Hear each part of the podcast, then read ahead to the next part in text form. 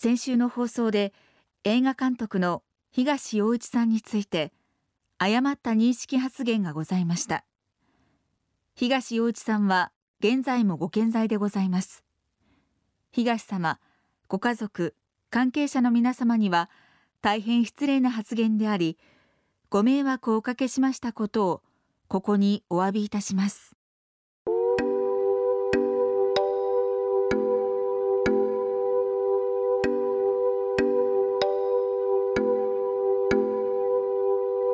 鈴木敏夫のジブリ汗まみれ。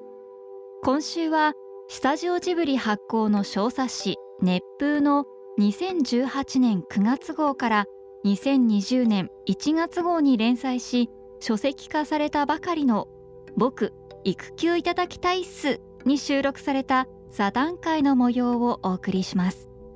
出演はこの本の著者の最初敦義さん最初由香子さん鈴木さんの娘のまみこさん。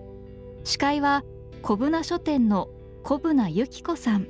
そして鈴木さんです。まずはこんなお話から。今回熱風で書いた連載を一冊の本に小舟書店さんにしていただくっていうことで、うんうん、あの子育てがテーマだったのでぜひ最後にあの鈴木さんとまみこさんにあの父と娘の物語もちょっと伺いたいなと思ってきたんですけどもなんか今回熱風で書く中で僕自身が鈴木さん経由で堀田芳恵さんとか渡辺教授さんと出会うことでかなり影響を受けましてでこの度まみこさんにね前お話ししたんですけど今勤めてるリクルートって会社を退職してですね長野の小布施に行くことにしましたしまして、でそんな折にまみこさんと先日熱風の座談会でお話しした時に、なんかお話を聞いてるとすごく鈴木さんと似ているなって思う点が。そうなんだ。あってまあ、あんまりよく知らない。すごい言われますけどね。何がなんだろうと思って。なんかね子育ての話とか聞いててあのお子さんが行ってる学校とかとの関わりとかで、かなり主体的に迷子さん関われてるなっていう印象とか、息子さんたちが集まる場にね多分ご自宅がなられてたりすると思うんですけど、家が大きかったよねいやあの僕の家は、うん、なんて言うんだろう。ずっと恵比寿なんですよ、うん、これであるマンション。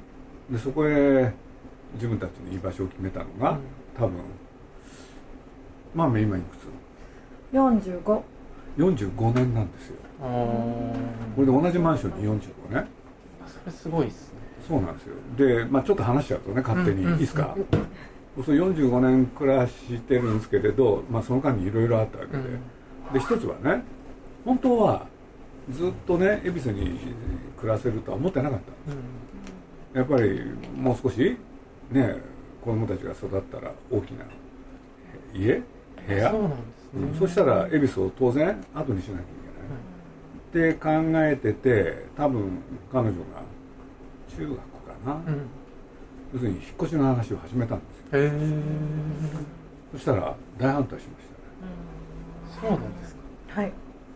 でそれはもうよく覚えてるんですけれど、まあ、簡単に言うと恵比寿っていう町は例えば彼女はまあそこの広尾中学だっけ、うんうん、そこにいたんだけれどね当然あの恵比寿で生まれ生まれっていうのか育った子たちってねある年齢になるとみんな離れていくんですよ、いろんなところ。にそしたらね自分が要するに恵比寿にいないと、ね要するにみんなと会わなくな会えなくなっちゃうと、はい、だから私が生きることによってみんな今ね離れた人も集まる。なんてことを言ってて。これでまあねじゃあ引っ越しの問題どうするのって言うんでそしたら最終的にねマミが言ったの私がここに残るからみんなが出てったらどうか。中学生の時ですよね。よく覚えてるんだけど本当なんですよ中学生何分ですか？中学生何つとか？覚えてないけどそう、うん、でも絶対指さは離れたくなかったですね。それが大きかったですよ、うん、なんかね子供の頃からねずっと人がいるうちだったんですよね、うん、だからまあいろんないきさつの中でそういう部屋？を、まあ、提供するわけなんだけれど、その時にもね部屋は広い方がいいだろうって考えてたんだよ、そうすると絶対人間関係広がるから、まみこさんその小さい時から結構いろんな人がいる状態っていうのはもう慣れっこというか。そうですね。家族以外の人が家族みたいにいる状況はもう慣れっこだったから今でもそのそれこそ旅行とかも絶対お友達も一緒に行くし、うん、なんかそうそうですね。こう家族だけじゃ寂しいですよね、うん、なんかねご飯も絶対、他人が一緒に食べるし、だから今あれだよね。あのそれ恋愛もあるけれど原則月日曜日、うん、みんなで集まってご飯食べるんですよ、それでまあ彼女が記念写真撮ったりするでしょ？で後で数えてみると15人ぐらいみたいなね、そうそう。それ月のうち？2回3回、うんうん、それが当たり前になってるんですよ。ね、そう誰かいない誰かいないと寂しいそうだね。なんか今日少ないね本当少ないねって言うと78人なんですよ。そうだからそれがもう賑やかだから、うん、それが当たり前になってるというか。あなるほど。これはでも特殊だよね、でもそれが多分だから僕もねまあ本当物心ついた時にねおふくろの実家にいたんだけれど、ええ、それこそね食べるご飯食べる時全部で1 5 6人なんだよ毎日。あそうですか。へえ。おばあちゃんとこそうだったの。うん。おばあちゃんが作ってたの？いやいやそれおばあちゃんのまたお母さんだよ。あそっか、うん、あそうそれからおばあちゃんがなんていうの？お父さんと結婚して商売始めたじゃん。またそこにも人がいてそこでも一緒にご飯食べてたんですだから変な話ね家族だけでご飯食べることって慣れてないんですよ。ああそうなんですね。でそれが結果としてはマミもそうなってる。それは見てて面白いですよね。それはすごい素敵ですけどね。今なかなかね。興味深いですね。なんかそ,、うそういうふうに育ってるからこそ多分そうそうじゃないなんかそわそわするって感じなんか結構友達とかと話してると家に人を呼ぶっていうのは結構ハードルが高いってみんな言うんですけど、言うのだから例えばそれはもう広さなんて関係なくね本当、はい、すごい広い家に住んでても人を呼ぶにはいないんだよ。あのいない来ないところは来ない。そうそう人人を呼ぶと部屋も片付けなきゃいけないし、そうですね。おもてなししなきゃいけないしとかで結構ハードルが高いというかうちはもう本当になんか居候しに来る人も結構いて、だから息子が生まれてすぐの時も友達がずっと居候してたから友達と一緒にみんあのお迎えとかも友達と手分けして行ったりとかして今日お迎え行ってきてみたいな。だからなんか 結構その子育ても一人で育てた感じじゃないっていうかそうすか。みんなで育てた。必ず23人は泊まってたからすごい。すごいね。それはだけどマメはもううまいからね言ってたんですよ。俺な何て言ってたっけ？ベビーシッター、うんうんうん、すごいメンバー作ってたもん。だからここの場ではね嘘ついてるけれど あのまあ友達にみんなに言われてましたよね。あの豆あの息子が育ってたでしょ？そしたら当然ねイラつく時だってあるわけでしょ、はいはいはい、そしたら私は一度もイラついたことがない そしたら友達が全員ね口を揃えてね「マメはおばあちゃんだから」っ てどういうこと？つまりねいい時しか見てない。あのでも本来私はすごく人見知りで。えそうなんですか？そうなの。そうなの？それね嘘だと思う。嘘だと思うんだけど本当にそうだよ、だから幼稚園の時はママ友一人もいなかったの、0人だったんですよ、うん、だ。から本当クラスのまま名前も知らないし、え。ー、0人だったの。でやっぱりだからすごく努力をした最初。もう自分の中でノルマを課して今日は何人話しかける？何人 LINE 交換する？何人家に呼ぶ約束をする？とかを、えー、もう無理して最初は頑張った、えー、だからやっぱり面倒くさいからやりたくないけどもやっちゃえばその先は楽しい、煩わしい付き合いをすると後にはね面白いことが待ってるんだよ、うんうん、本当にそう。そう。絶対そう思う。だって僕は例えばねさっきちらっと言ったと思うけれど編集部の人を連れてきてみんなでねまあパーティーっていうのか、でそれなんかもね実を言うとね、まあ、ゆかりさんなんかも参加してたけどね、1回に来る人60人なんですよ。えそうなんですか？なんでかって60人働いてさ、はい、俺ね、時間自由にしたんです。うん、でねみんななんか作って持ってきてって。でそれをね1日かけてね出入り自由にして。そうするとねお昼ぐらいから始まって終わるのがね朝の6時。そんなようなことが起きてたんですよ。面白かったんですよ。そうするとねそれを見てた子供たちがねママ覚えてるかどうか。ね自分たちで芝居やったりでそれを全員で見るとか。すごい楽しかった。わちゃわちゃしてたよね。これでね、やっていくうちにねビデオっていうのが出てきて 子供たちが作った映画をみんなで見なきゃ見るとかね。アリス川公園でねなんか宝探しをするっていう映画があったよ。よく覚えてるね。よく覚えてるよ。よく覚えてるね。次元スクランブルっていう映画だったの作ったの。わかります？もう実になってるかなうん。でもそれもこれもねまあ確かにねそれだけは絶対条件じゃないけれどやっぱりなんて言ったらいいかな部屋がそれだけの広さがあった。それはやっぱり大きいことが大きかったですよ、うん、だって僕その60人を呼ぶためにね部屋の改造したんだもん。でなきゃだってうまく入らない。でも普通はさあの部屋に60人呼ぼうと思わないよ。だけどそのために 20, 20畳の部屋作ったから。20畳ねあと3畳あのねそういうふうにしたんですよ。そんなだから絶対にその1平米に入る量の感覚がパパは多いね。私もだけど。普通はその60人入る部屋を用意したっつったら何百人だよ。ねだから別ぎゅうぎゅうすごいそのパーティーもぎゅうぎゅうだったし、ただそのぎゅうぎゅうが嫌いじゃないっていうのがまあ結構大きいと思うだから今話してた多分鈴木ファミリーみたいなテンションで子育てって面白いよねっていう空気が充満してたらもっと多分子育てって楽しそうっていうようなノリが生まれると思うんですけど今やっぱ逆だと思うんでなんか大変そうだとか個人戦でやんなきゃいけないとか。そういう人がいっぱいいるもんね。そうそうそうそうそんなの嫌だよね。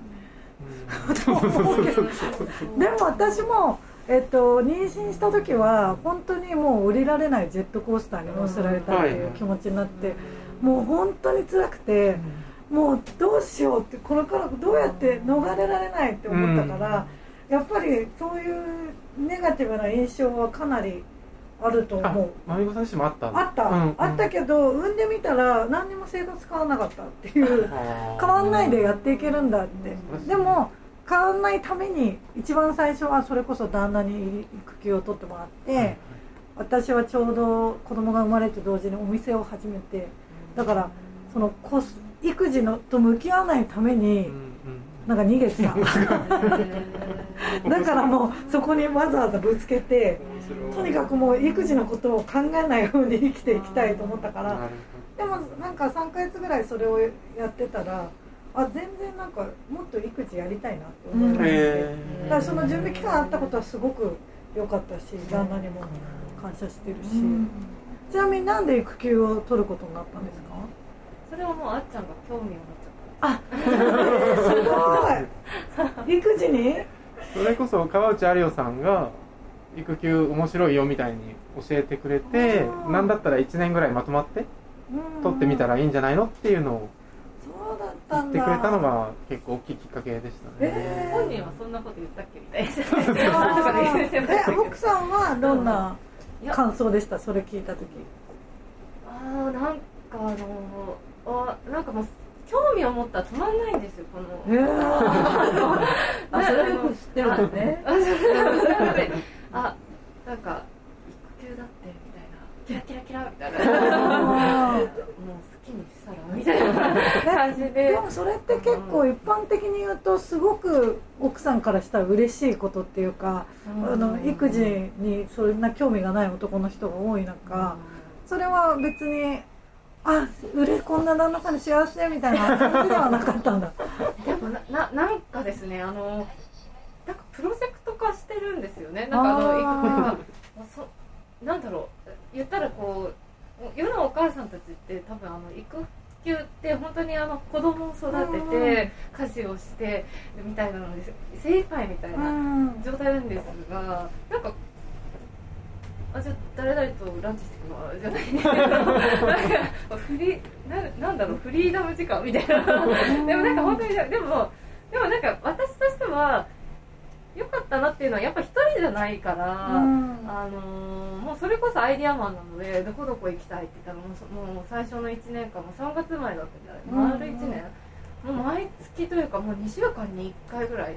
もう同じ場所にいられない人なので、すぐどっか行こうみたいな、でもひたすら旅行三昧の、素晴らしい。なんかもうあの次男もえ8ヶ月ぐらいかな育休を取ってサラリーマン期間の半分以上が育休で彼は終わってるみたいな感じなんですけど旅がすごいやっぱなんかこう学びじゃないですけど、すごい楽しいもともと大好きな家族でなんかそういうのができたのはすごく家族の時間が濃密に使えることだったのでよかったなと、でもなんかすごくこう私の中でも一方でなんかこう家事とかやっぱりこう日常は動いていくわけで、うんうん、なんかそこが結構こう私に負荷がかかるというかあそうなんだ。そう。なんかナチュラルにもっとやってくれたら、みたいな。そっか。じゃあやっぱり男の育休だったんだねそうそうそうそう。多分。なんか全部私の気持ちは分かったわけじゃないだろうなそうそうですね。2周してもそうだろうな、う。ん、なんか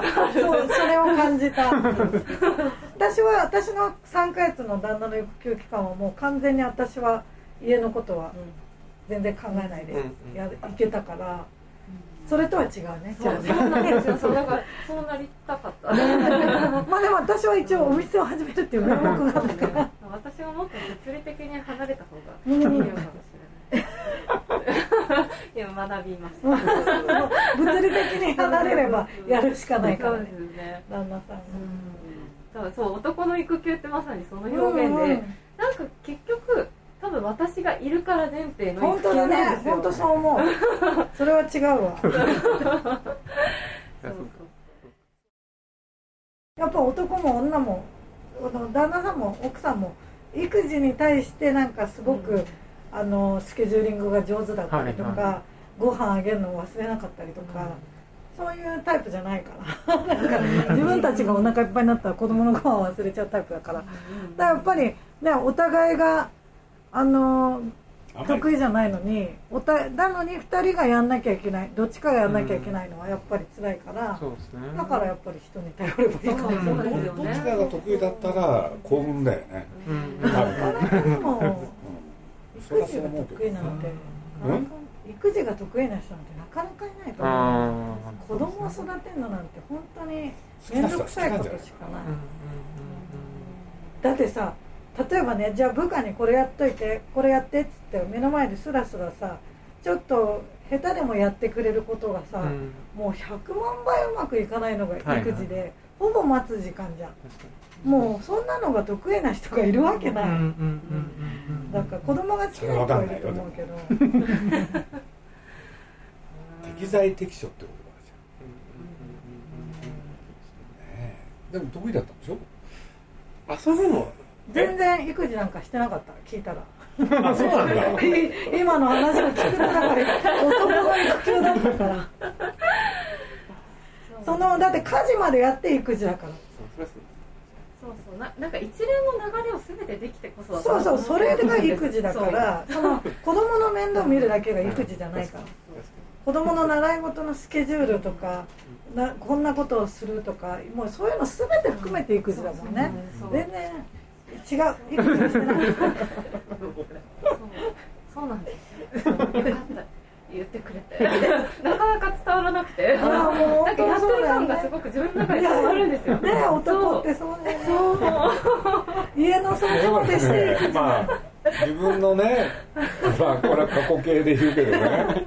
それは僕が言ったんじゃなくてかみさんが言ったんだけれど、うちはね要するに2人とも外で働くのが好きだったこれ子供かわいそうだってことになったんだよね。それはあった。いやかわいそうだったよ。うん、本当に。子供はかわいそうだった、うん、だからうちの両親は育児が苦手。うち私は母のことは反面教師で思って生きてるから。母みたいにはならないようにと思って子供を育ててる。おお母さんはどういう方なんですか？無駄なことに労力を使うけどこっちは なんか本当に大事なことには使わないみたいなところ。があったりなんだろうな。結構自分の価値観を押し付けるタイプだったかな。なんかこう周りを私が今一番育児で気をつけてるのは周りの環境に合わせてあげること、自分だけできないをしないことっていうのは結構自分がトラウマだから、それをすごい思っててだから結構うちはうちを結構押し付ける家庭だったから、それはすごく嫌だったから絶対にしないって今思ってる。でも反面教師だったからよかったかな。あと自分が子供を産んで3歳までに恩は全部返してるからもう返す必要ないなと思った。あら。あ専業主婦でしたか途中から働いたけどちっちゃい頃は専業主婦だったよね多分ね。短い、うん、やっぱり働く方が好きだった、うん、途中から学校行ったりね働いたりして。いな家には全然いなかった。からベビーシッターだったまさに、うん。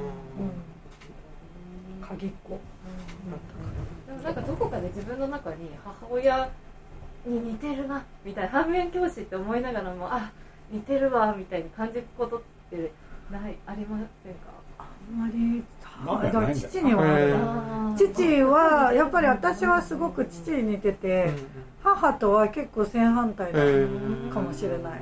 おちょこちょいとかそういうとこは似てるけどだからなんかあんまりそうだね似てるって思うところはないかもしれない。なんかそういう意味でもすごいまだ3歳と0歳なんですけど多分長男もすごく多分似ると思うんです。えー、そんなこと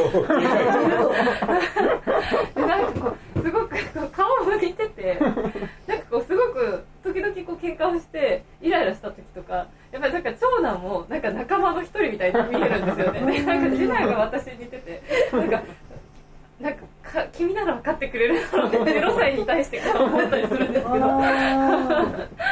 なんか家庭内でもそういうことってなんか起こるんだなっていうのが4人になって面白く感じます、いいですねなんか。うちは一人っ子だから羨ましいな。だからそれってこういうこともあるんじゃない？家族っていう単位で考えるのか。ね？そのね？いろんな集団があるわけそれをぐちゃぐちゃにして考える僕なんかどっちかっていうとそのぐちゃぐちゃが好きだった、その家族のワックスですら守らないっていうそれは考え方だよね。だからなんかね異文集をね3つぐらいこうやって集めると本当面白かったんですよ、でそれで作り作られるある空間が好きだった、うん、でそれによって自分が刺激受けたしファミリーっていうね家族っていう単位それはもちろん大事だけれど一方でそれをなんか突き破っていくような、うん。うん、そのためにはいろんな人がこうやって参加した。そうですね。私それ今オンラインサロンをやってるんですけど、うんうんうん、それも鈴木 P ファミリーっていう名前にしてて、はいはい、やっぱりなんかその関係最初は他人だった人たちが家族みたいになるっていうのが私もすごく大好きで、そうなんかだからある種の疑似家族なんだけどね、でも意外なことにねそうやってね広がっていくもんなんですよ、私は本当血のつながりなんか関係ないと思ってるから、だから日本もねもっとそうなればいい。だからね。確かにね。だから例えばこの中で知り合った僕タイ人の女性って知ってるんですよ。そしたらその子にも子供がいる、うん、そうするとその子供がねまあ僕の孫とまあ2つぐらい違うのかな、うん、そうするとねどっかで夢見るの、うん、将来どっかでこの2人が出会わないかなとか、うん、なるほど。そうなのよ、うん、そうなんかねそれをなんか考えてると結構楽しくなる。うんうんうんうん。確かにということもあるんですよ、だから範囲はこんだけでっってそこを守るんじゃなくて、そのなんていうの？ね。テリトリーを壊していくみたいな、それはまあねその人によるんだろうけれど、僕は好きだったですね、うん。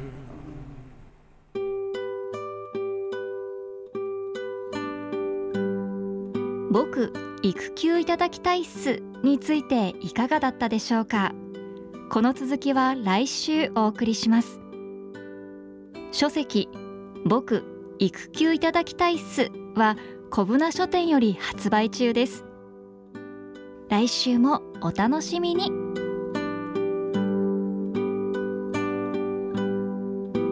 鈴木敏夫のジブリ汗まみれこの番組はウォルト・ディズニー・ジャパンローソン日清製粉グループ au ブルボンの提供でお送りしました。